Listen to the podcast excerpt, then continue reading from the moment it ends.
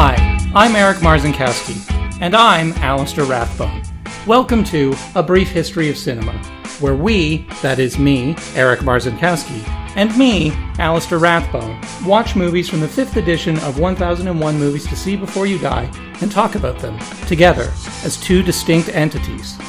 In this week, we'll be discussing the 1956 Jean Pierre Melville film Bob le Flambeur, or Bob the High Roller. Erik, would you like to take it away? Thank you, Al. I would. I'm Erik Marcinkowski, and I'm Alistair Rathbone.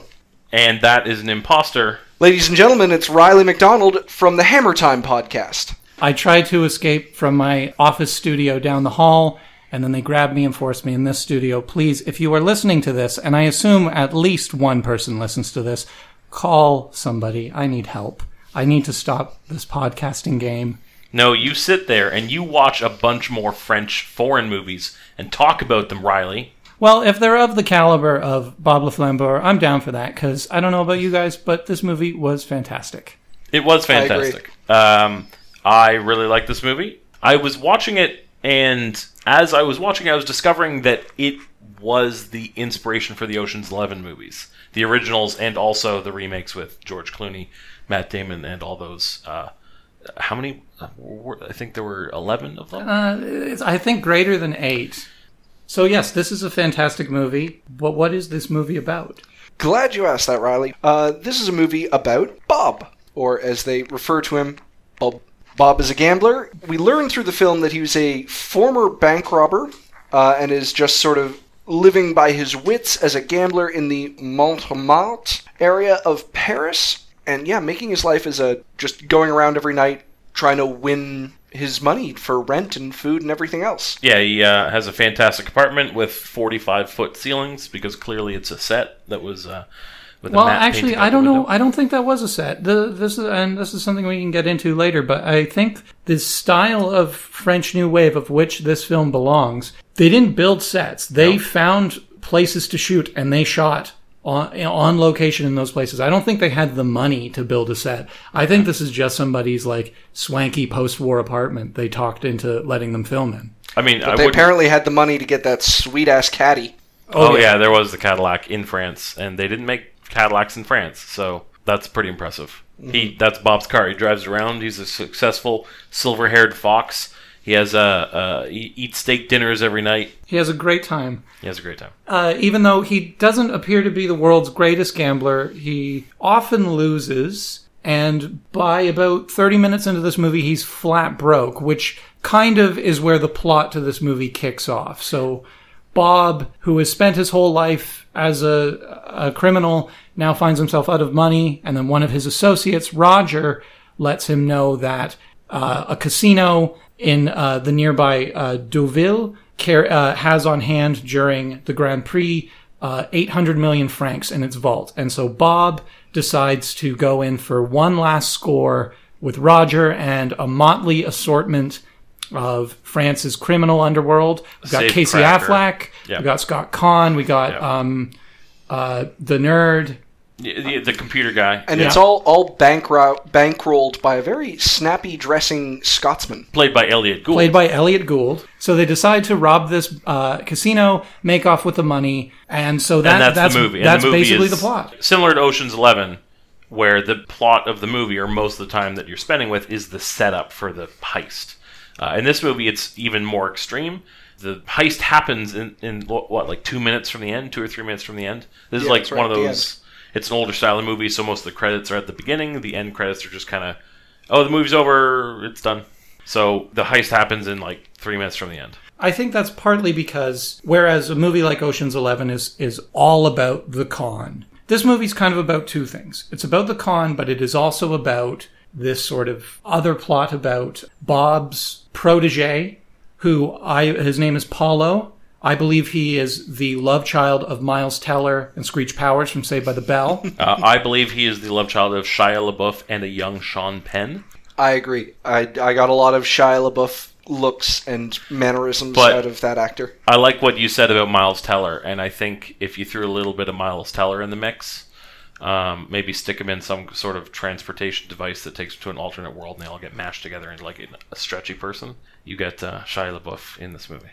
And he falls in love with a young woman and uh, i suppose uh, judging by erik's very disapproving look i guess i should underline young woman uh, Very. named anne. The Yes. actress who played her isabelle corey at the time of this film was 17 years old.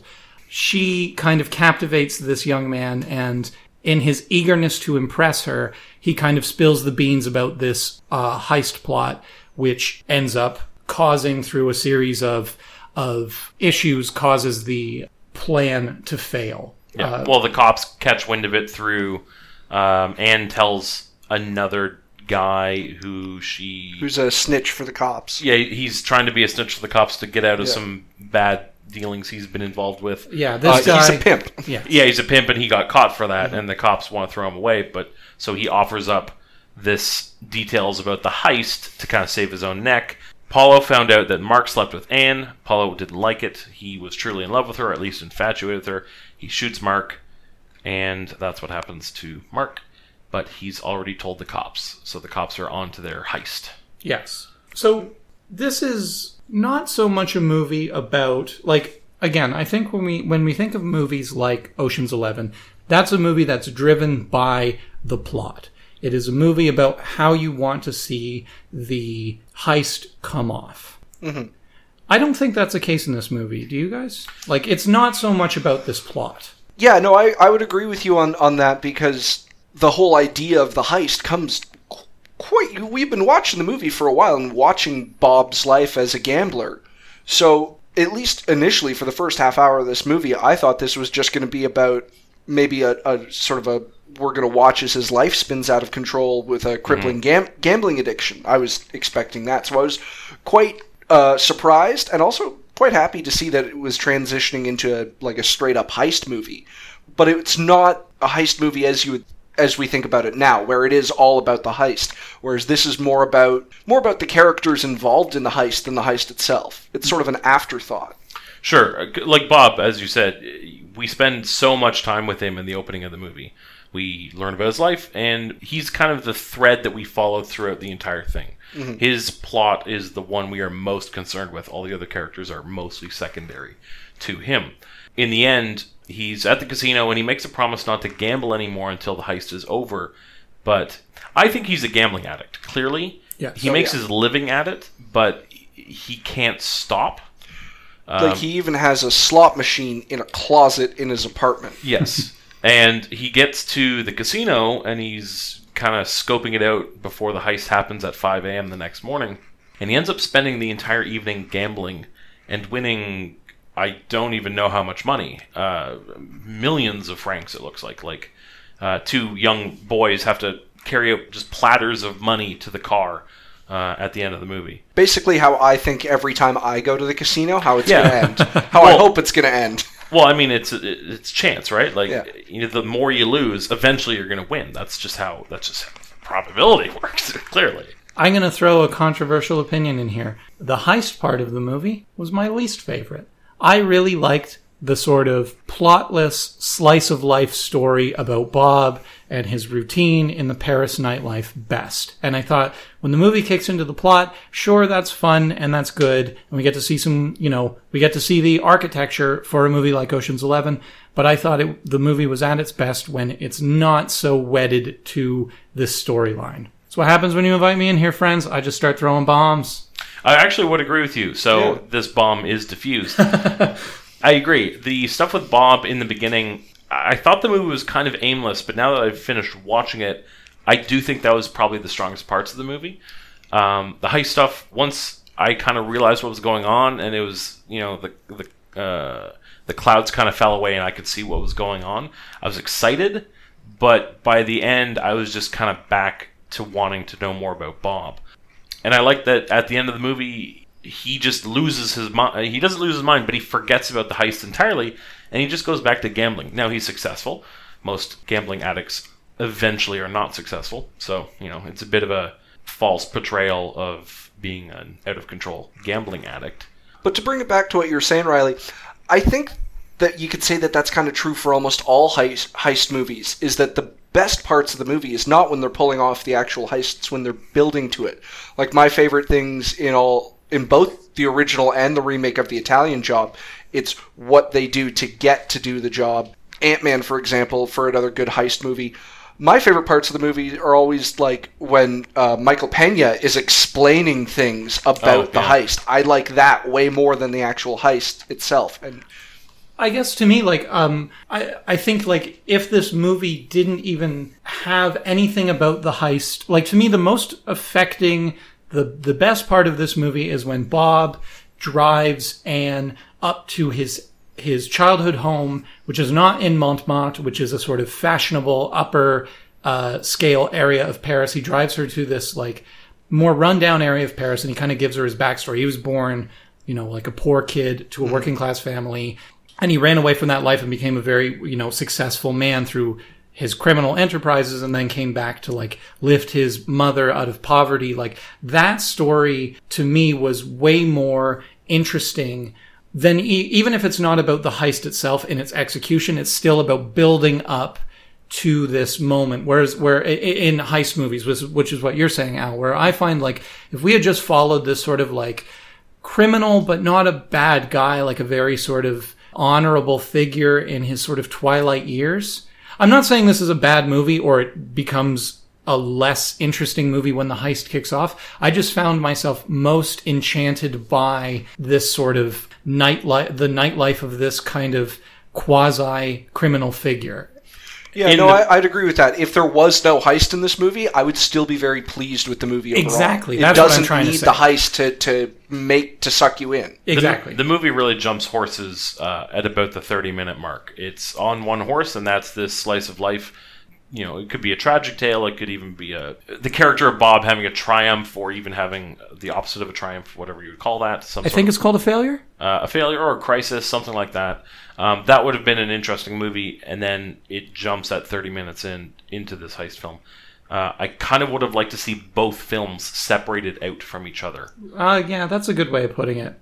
So what what I found really interesting about this movie too is how much it seemed to be commenting on how would I put this? How it seemed to be commenting on American influences on this French world. And I think it's most notable in the main character, whose name is Robert Montaigne, or Montagnier, but they always call him by the extremely American Bob. And you guys were joking earlier about how awkward it sounds when the characters say it. I think that's by design. I don't think, I don't, I'm not French. I don't, li- I've never been to France, but I don't think that's a name that comes up too often. And I think it's meant to sound rather strange. Bob is such a quintessentially American, laconic name for somebody, and transposing it into this sort of like vibrant post-war French world sounds weird, and I think it's meant to because I think this movie is very consciously trying to draw on an American heritage of crime films and and also place itself in that canon or style. So there's a there's one scene where I think it's Roger and Paulo, Bob's friend and Bob's protege, are walking down the street. And Paulo says something like, "Is uh, does Bob copy the Americans?" And and Roger says, "No, the Americans copied the French." Yeah, specifically the the Bonnot gang, which Mm-hmm. I I was having a hard time trying to um, research some of the the cultural things and historical things that stood out to me, and I haven't been able to find them. Was putting things together quite quickly, but it, I didn't realize that uh, the American military or the Allied military would still be in France in the mid 1950s. Well, we do have that amazing uh, sailor who kind of picks up Anne right at the beginning, speaking with a French accent, so flat and, Oh, and yeah. midwestern. Yeah. Um, Yeah, what's he, what's I, I wrote even wrote down. He's like, hell, uh, go, you want to go for want to go for a ride, something like that. in in French, that sounds basically exactly the way you said it, like uh, dans mon moto. Yeah, something yeah, yeah. something to that effect, and it's super Basically, funny. how we sound when we attempt to speak French. yes. Well, this movie, uh, would you classify? Clearly, it takes a lot of influence from crime and gangster type movies. Would you call this a noir film? I definitely ca- call it kind of a, a, a noir film because of its more cynical attitude.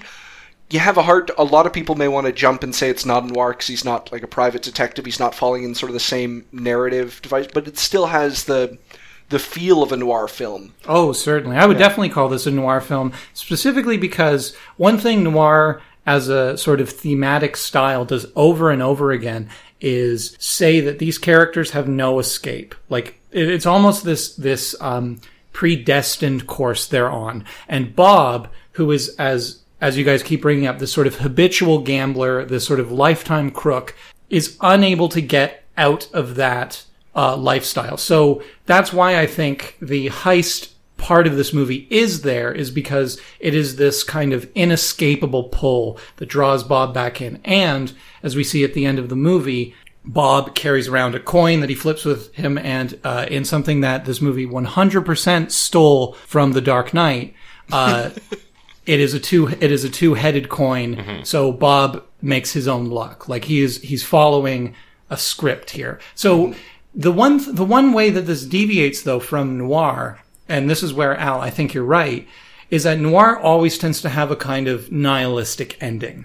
The characters die, they go to jail without any hope of escape. In this movie, uh, and, and, and I think in almost every noir film I've ever watched, the femme fatale figure is punished for her transgressions by death. In this movie, Bob is arrested, but it's it's heavily implied that he's going to get away scot free. Um, and Anne, who is our sort of femme fatale figure, although she's not so much consciously malicious as she is just kind of Naive. naive, precisely. She is fine. She's actually kicking it at Bob's pad. The only person who dies is Paulo, who is shot during the uh, the uh, failed robbery. But he was kind of a goof, so I don't think any of us cared too much. I, I did not didn't. particularly care. I saw a hint of it in this movie. I think this movie would have been good if there were more small cons instead of one large con. I kind of like the idea of Bob needing. I mean, this is rewriting the movie and second guessing it, but we see for a second three card Monte. Uh, it just in a quick scene where Bob's protege Paulo is running a gambit on some guy. Uh, might be one of the other conspirators. And it's three card Monte, which is a famous game as just a short con. A very short con. You, you turn some rubes and you take their money and you run away. I would like to have seen more of that kind of stuff, where Bob needs to feed his gambling addiction necessarily, or he has to try to run some game to get some cash to pay off someone. Maybe he's not successful. Yeah, I think that would have been interesting. A bit more focus on No, I, cons. I, I agree there that there should have uh, should have been at least a moment where we see what happens when he does completely run out of money because he doesn't quite get flat. Like he's he's not thrown out on the street destitute, but I wanted. I would have liked to see that. Like, how does he, he build himself back up when he eventually loses everything? Because if you're that hardcore hardcore into your gambling addiction, you've probably lost everything at least once or twice by now. I totally agree. I think that would have been a great little bit of this movie because we, we see kind of the ups and downs of Bob. When he's flush with cash, he's sort of outgoing, he's happy, he's gregarious. And then when he's lost his money, he can be angry um, and sort of shut off from people and very short with people. But it's only really in those character interactions. And I think you guys are totally right. It would have been great to see a guy who gets wiped out, but who has spent his whole life hustling for money and who is a very smart guy running these kind of desperate cons that Paulo is doing. Um, I think that would have added a little more flavor, like more flavor to this movie. Um, and it would have also tied into, see, again, a thing I loved about this movie is the kind of, the sense of community almost that uh, is fostered in this sort of nighttime Paris scene where everybody kind of knows each other. Bob is really good friends with Commissioner Ledru, who's the like vice squad uh, lieutenant. Um, they have like a very buddy buddy relationship. Bob is very good friends with the owner of the bar, Yvonne. Everybody and like everybody says like, "Oh, Mr. Bob, I, I didn't Yeah. know it was you." Like, there's a sense that everybody kind of has a relationship to each other, and I like that sense of this this community is not necessarily one of you know violence and backstabbing and deceit all the time but it's actually almost this this place of comradeship that i found really interesting about this movie and i would have loved to see more of that i don't know if you guys felt the same way No, I feel yeah, because this is showing you a part of the underworld that we don't really see. We see in movies and on the news and every place else. We see the the really dark and malicious and violent natures of the underworld, but we never really see the non-violent parts of it as well because again, not everything they were doing was 100% legal, but they're not evil people. They have like Bob makes it very clear right from the beginning when when the one guy who eventually becomes a snitch uh, when he finds out that he's a that guy's a, a a pimp that he's like oh well you can just get the fuck out and never ever talk to me again because fuck you. Yeah. One thing I wonder about this is this movie takes place probably in 1956 or 1955, mid 50s. That's when it was made. That's probably when it takes place. Yeah. So post World War II France, um, the people who are young in this movie were probably born just before World War II broke out, 1930 to 1938. Bob himself looks like a bit of an older gent. He probably was born in the 10s or the 20s. He might even have fought in World War II. They don't deal with that, but I think they I do s- mention in passing that he did fight in the war i'm pretty sure they do They do. mention that he did Okay. fight in the war yeah But what I mean is, this movie is like that upswing of the post World War II reconstruction of Paris and, and, and France, and all the young people kind of having a nightlife to go out to. So, Well, and it's young people now in the 50s and 60s. I believe uh, we mentioned this when we talked about Faster Pussycat Kill mm-hmm. Kill. This is when it, it's the 1950s and 1960s. That is when youth culture, as we understand it, is born. Before World War II, teenagers weren't really a thing. You were mm-hmm. going to school till you were like 10 if you were lucky. You if you were rich, you were going to school longer. But maybe if you were lucky, you're going to school at 10 and then you were working. You and probably had kids by the and a, and a wife and a family by the time you were 18, 19. And so, but now with the, the boom, yeah, we do get to see this new light. It, it's a very new phenomenon. This whole yeah, a new nightlife that probably never really existed. based around youth as well. Yeah, and and not only is that the case in the content of the film, characters like Anne and these and Paulo, these younger people who are replacing these much older figures like Bob, but also in what this film like who is making this film and and this is this is a kind of a nice follow-up to your guys version uh, your guys episode on vagabond which is about a, a you know it's it's a new wave director after this new wave period here um, what Melville's doing, this is the sort of birth of the French New Wave cinema, which is one of the most significant uh, and important historical moments for cinema. And it's basically a kind of rejection in the post-war period by a bunch of young, upcoming intellectuals who are film critics and academics and who really, really, really love film. They, they're kind of pushing back at what they see as the sort of boring and staid French movie industry, which is very like highbrow, making dull adaptations of novels. And instead they want to do something that's sort of much more iconoclastic and tied into this emergent youth culture that Al's talking about. And so this movie is, is kind of a little bit outside of what uh, is considered to be new wave, which starts 1959, 1960. Uh, but the the style of this movie, a lot of it is shot on handheld cameras. It's shot on location.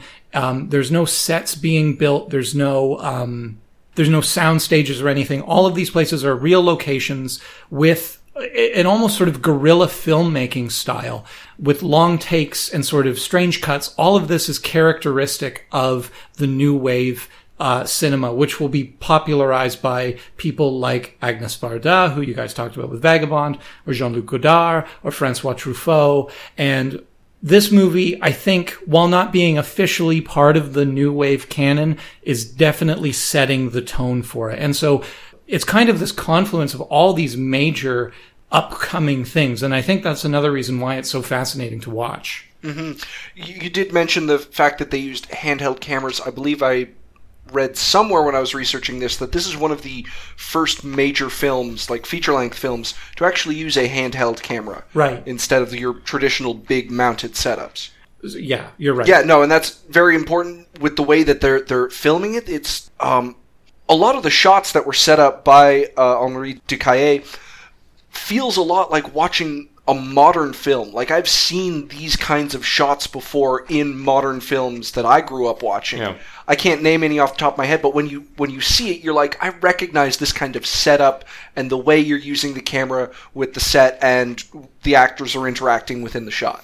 I especially love the opening of the movie. It's these kind of dreamy. I mean, it's a black and white movie, but I could I could even picture the color like this: Paris at sunrise, and it's all misty and dewy. And uh, Anne, we see her kind of for the first time very early in the movie, walking home after who knows what A party. a party or something like that, and she's walking home, and there's a there's a cafe that's just kind of open. She stops to get some food at like 5 a.m. or 6 a.m. or something like that. The, there's actually a narrator in this movie who's kind of narrating the different chapters. He says at the beginning, uh, "The bar has just turned off their lights, and day is now upon us," or something along those lines. And yeah, this this movie doesn't have a lot of scenes set in the daytime. No, it's a very it's a very night film, and I think like that's where it really thrives, and that's why I think that that op- the, the movie starts and ends the daytime. It starts and ends basically about six o'clock, um, and the rest, uh, the the majority of the film. There are obviously some daytime scenes, but the majority of the film is set at night, and I like the sense that like it almost feels like this is one long dream that's that's being bordered by daytime.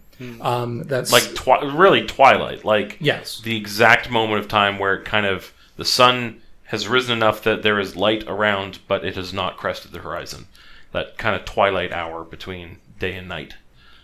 And and I wonder if that adds this this sort of like bleak tone to this movie because we have the young Paulo who is supposed to be representative of this new vibrant post-war generation. He dies and it's Bob the old figure who is the one who lives on and who's going to live on. I don't know if that that sense of like this this sort of nighttime party is about to come to an end or if I'm just reading into things here. I'm, I'm not saying that that's that's wrong. It's a very interesting interpretation, but I, with the whole with, with Pau, Paulo's death, I, I interpret more as a, a word of caution to to this new generation, and we see that when a bit more when uh, Anne meets Bob, and he's sort of giving her advice of like, you really probably shouldn't get into cars with all these strange guys because they're going to start pimping you out and stuff like that. Like it's a real slippery slope.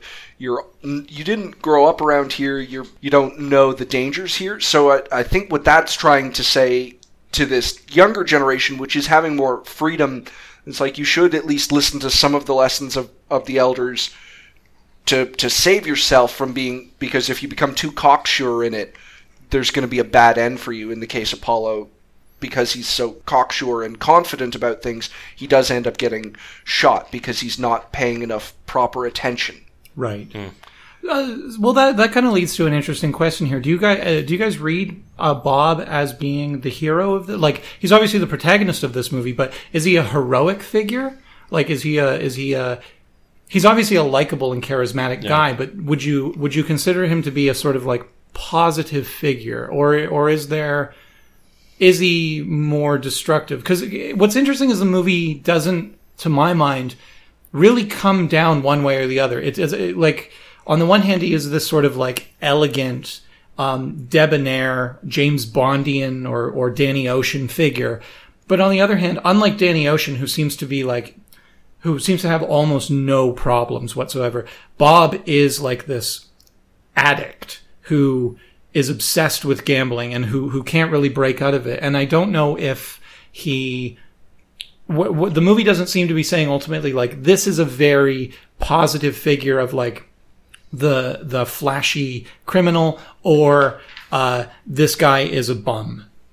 I think I don't know if the movie treats him in a heroic way necessarily, but the film also doesn't do a good job of showing the downsides to his life. Before the movie gets to that, we jump horse jump horses into the heist section of the movie.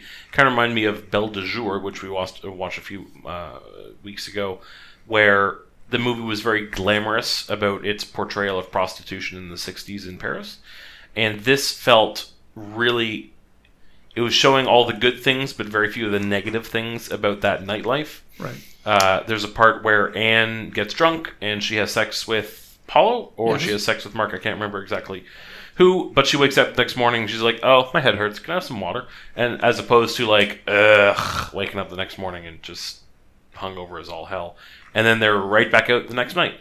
I mean, Bob's an older guy. He can't. Nobody wakes up hungover in this movie, either in from alcohol or I don't know. Bob seems pretty wiped out in that first scene. Like he goes Yeah. home at Yeah. like six in the morning and he unplugs his phone and he wakes up in the middle of the night and he's completely discombobulated and then he goes back to bed um, and wakes up later on. Like he seems pretty out of it. okay. Yeah, and just because we don't, it's not explicitly said that they're hungover, I think we can take it as read. Like, we don't see anybody poop in the movie, but obviously they must. Bob is definitely not a hero, but he's not evil either. I'd, I'd use the Dungeons and Dragons term. He's more of a lawful neutral.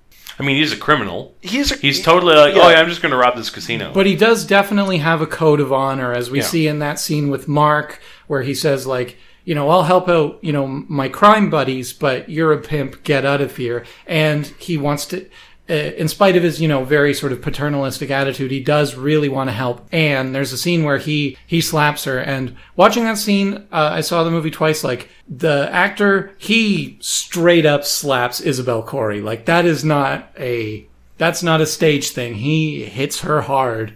Um, but as soon as that moment is done, he immediately walks over to the bartender and gives her the key to his apartment and says, like, give this to Anne, um, because she's going to need a place to stay. So he does have this sort of warped but relatively consistent code of ethics that directs him throughout the movie. So I think, and, and he is friends with this, um, police inspector. So I would say lawful neutral. Is that what you said? yeah. Is, is the correct alignment here, I guess. well, because he went to jail like 20 years previously, and he's tried to stay on, you know, more or less the straight and narrow. Uh, at least in terms of not committing any heists or bank robberies or anything like that. Yeah, it's like penny ante gambling. Like actually I don't even think any of the things all the gambling stuff he's doing, I don't think it's really that illegal. Yeah, was gambling illegal in the 50s in France? That's He's- a question for the audience. Well, he definitely goes like the horse racing, which is where he makes most of his money. That stuff is straight up legal. Well, yeah, that's like- legit. And The it looks like like some of the poker games that he's in that doesn't look like it's legal but then there's the pubs that all have the little dice bowl game and it may be like um, billiards here like where you've got pool tables where if you start putting money on the table the guy who ru- owns the place will not be happy with you but if you are subtle about it yeah you can bet on the pool game between you and your friends this strikes me as a thing where it's it's not legal, but it's not something that's being rigorously enforced by the police. Sort of like marijuana laws here in Canada. Technically, it's still not legal, but no one gives too much of a shit about it. So we would watch uh, Bob the we would watch a movie about Bob just lighting one up. I didn't they make that? It's called Pineapple Express. Largely the same film. Yeah. Yeah. Well, very. Yeah. Truffaut was a real influence on uh, Paul Greengrass, who made who directed Pineapple. You got both of those people wrong. This movie is directed by Jean Pierre Melville, and who did do Pine? Oh, it was um, David Gordon Green. Oh, yeah. See, Green, Green. What, what was that? Oh 0.25 for Yeah. two. Yeah. But uh, should we talk a bit about Jean Pierre Melville because I think he's a rather fascinating director. Mm-hmm. He's born Jean Pierre Grumbach, uh, a child of Alsatian French Jews, and he took on the name Melville after the American author Herman Melville. He wrote a slim volume called Moby Dick. He took this name on specifically while he was part of the French resistance fighting the Nazis in France during World War II. Melville was his nom de guerre. And according to my research, he personally took part in Operation Dragoon, which was the Allied invasion of southern France. So this guy, Jean-Pierre Melville, was hard as nails. And after the war, uh, this I pulled off Wikipedia. I should have done more research on it. He applied to be an assistant director, which I guess meant he applied with the studio system. I didn't know it was that hierarchized, but apparently you had to apply to get a directing license. And they told him no. So he was like, okay, I guess I will make my own movies. And that's how he started making these very independent films that were the other thing we should say about French New Wave, extremely low budget, um, which Yes. shows this movie was not made for a lot of money. There are not very many recognizable actors in it, but you kind of use what you have. And so that also, that sort of DIY aesthetic is built into Melville's movies and into um, French New Wave in general. And so Melville will go on to become one of the bigger names of French cinema in the post-war period. You guys are going to have some other movies of his coming up. Le Samouraï, which is totally awesome. I'm I'm excited to watch that again. Uh, Army of Shadows, The Red Circle, uh, a bunch of others will come up on your list. And he's just he's kind of this major influence for people like Tarantino, Michael Mann, Jim Jarmusch, the kind of the cool gangster uh, st- stories we think of, like Ghost Dog or Reservoir Dogs. Any any movie with dog in it, Snow Dogs, um, All Dogs Go Alpha to Heaven, Dog. yeah. Uh, all of these Dog movies directly influenced by uh, Melville. So, what did you guys think of his style? Did it work for you? I didn't think this movie. Uh, this movie felt roughly in line in terms of the way it looked with other movies from around the time. Uh, the Seventh Victim was in the 40s. It looked about as good as this in terms of lighting, black and white, very comparable looking. Uh, Jeux Interdits was another French movie, came out 1950. Okay, so about six years before this one. Again, in terms of the look of the movie, it seemed relatively consistent. This movie did not seem that cheap to me. I had thought they built sets, so obviously they fooled me. Uh, if they didn't actually, but the lighting was a bit stark and kind of interesting to look at. Uh, I really liked it for the pacing of the movie because this movie clocks in at almost two and a half hours, if I'm not mistaken. Uh, an hour and 90 45. minutes, 95 minutes. Man, I thought it was long. Did you watch it twice? Maybe I did. It it seemed to move. It moved faster than you had thought. Like I was always surprised if I occasionally checked the time and I was like, "Oh, we're this far into it." So I was really impressed with the pacing of it because it's. I think that's a good sign of a movie if if if you don't notice how much time has elapsed mm-hmm. when you're watching it. So that that was the biggest thing that stood out to me that I liked about his choices was the the the pacing of the whole movie. I made a note of that as well. The first 30 minutes, it seems like we're really being introduced to a lot of characters. Scenes are, you know, 15 second scenes, 20 second scenes, 30 second scenes. There's a lot of scene changes, uh, and you kind of get a view of all these people, who they all are, and it seems to take place over several days. So you kind of get an idea of how lived in this world is pretty quickly in that opening before they jump over to the second section of the movie. Lived in's a great phrase for it, Erik. I think it's it's yeah. I think again the best part of this movie is just how real the setting, the geography, uh, the character interactions feel in those first thirty minutes and throughout the whole movie. But really, in those more plotless um, elements of the first act, I find just like so fascinating. I would want to spend a whole movie just dealing with these sort of semi-respectable low lives and the people that kind of veer in and out of their orbit. So I guess with that all said, would you, Al, Mm-hmm. recommend to see Is this a movie you should see before you die, Erik? Yes, yes, No. it is. Riley? Um, yes. I mean, as as as heavy with my praises I've been for this movie, um, I suppose if you if if you have a thousand and one movies to see before you die, yes, definitely. If your list is a little bit smaller, say it's like thirty, maybe keep this one out. But it is it is a solid movie, and and you can see the seeds of the gangster and the neo noir and and all these genres taking root here. So yeah, sure, definitely see this movie before you die. I'd say from a uh, someone who's really interested in the history of film, see this movie before you die. Joe Schmo, who's just looking for a good movie to watch. It is a pretty good movie. It's interesting because it is the genesis of a lot of tropes and a lot of styles. Um, do I n- think you need to see it before you die? I actually don't think you need to see it because I would have loved to see the Bob the Gambler opening 30 minutes as a separate movie. I would have liked to see the second part, The Heist, as a separate movie. I think there's probably better examples of each of those movies. Even in New Wave France movies, there's probably better examples. So I would say no. A qualified. Yeah, I mean, good. I liked it. Mm. There's probably better ones. So now we've seen four French films, all within various parts within French history. We've seen stuff from the 80s, another film from the 50s, and one from the 60s. Where does this rate for you among the other French films that we saw? I'd put this above Belle de Jour and Jeux Interdits, but below Vagabond. Vagabond might be my favorite movie we've watched yet. This movie is just almost on the cusp of being something you should see before you die. but watch Vagabond instead. Yeah, I, I agree agree with you mostly. I I almost have Vagabond and this movie tied, but they're very much better than Belle de Jour. But I've seen fucking whole. I'm sure Fifty Shades of Grey is better than Belle de Jour. Uh, and Controversial opinions on a brief history of fucking cinema. hate that. I fucking hate Belle de Jour, and I'm. I, I have no regrets about hating that movie with a fiery passion. It's Just terrible. tie it up to a tree and then whip it. Why don't you? and smear it with manure. Well, it was mud. It was mud. I still stand by manure. It was mud. Uh, and I never enjoyed Jeux Interdits. I think I, I, I don't hate it as much as Belle de Jour, but yeah, this is almost as good as Vagabond in my mind. Any uh, any rapid recommendations? Uh, movies you've seen recently? Let's start with Riley.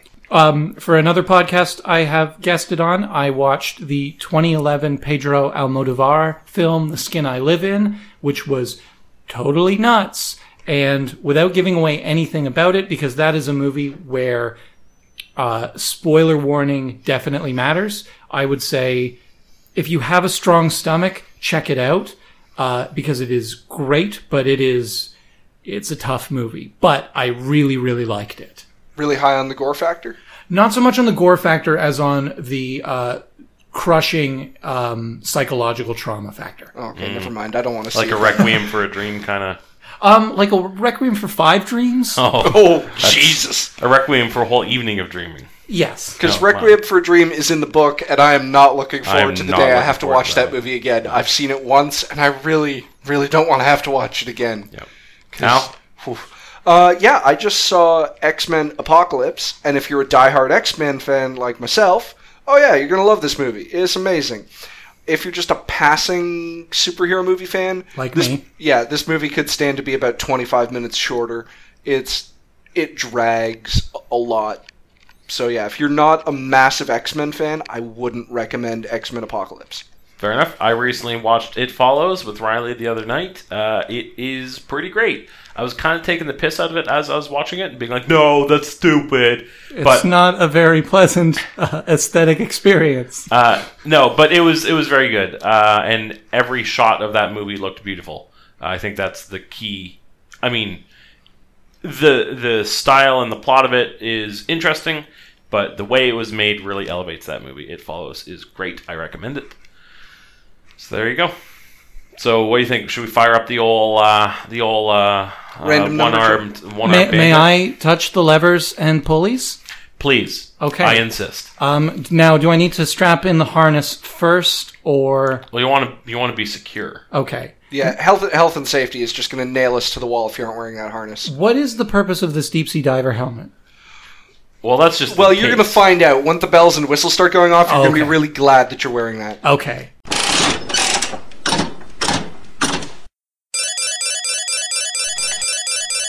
Okay, so it looks like we're going to watch movie number 320. Riley, that is. Oh, gentlemen, you are in for a treat. Uh, can you guess what year this would be? The 320. Uh, 50s, 60s? 19. Oh, so this would probably be 1960s. Uh, Erik's closer. You have 1957, Akira Kurosawa's Throne of Blood. Oh, Yes! awesome. Uh, it's our first Wait, Kurosawa. is that the is that that's the Macbeth That's one, right? the Macbeth one. Oh Fuck my yes! god. I hope you enjoy seeing a real trained actor be shot at with arrows because this movie has it all. Oh my god. I I watched. Uh, I had to watch a scene of this once when we were covering Macbeth in high school, and God damn, it made me fall in love with Kurosawa because I was like, I need to watch the fuck out of all of his movies now. Th- This is your first Kurosawa, isn't it, guys? Of It the, is. For the show. For the yeah, show, and yeah. there's like Oh, eight man. Kurosawa films in the book. I've this- actually only seen, personally, I've only seen Rashomon. Which, great, loved it. Rashomon's my favorite, but this one is pretty close. Awesome. So, I guess uh, we'll be back next week with, uh, what's its Japanese title? Kumonosu-jō? Now, you should say that every time um, to really market it to the international audience. Yes, I'm sure that they will all be amazed by my ability to say Japanese words. Throne of Blood by Akira Kurosawa next week. This has been a brief history of cinema. You can follow us online Facebook, Twitter, SoundCloud. Let us know how, what you think of the show. I'm Alistair Rathbone. I'm Erik Marcinkowski. And I am Riley McDowell. See you next week. Will I be here too? If you want.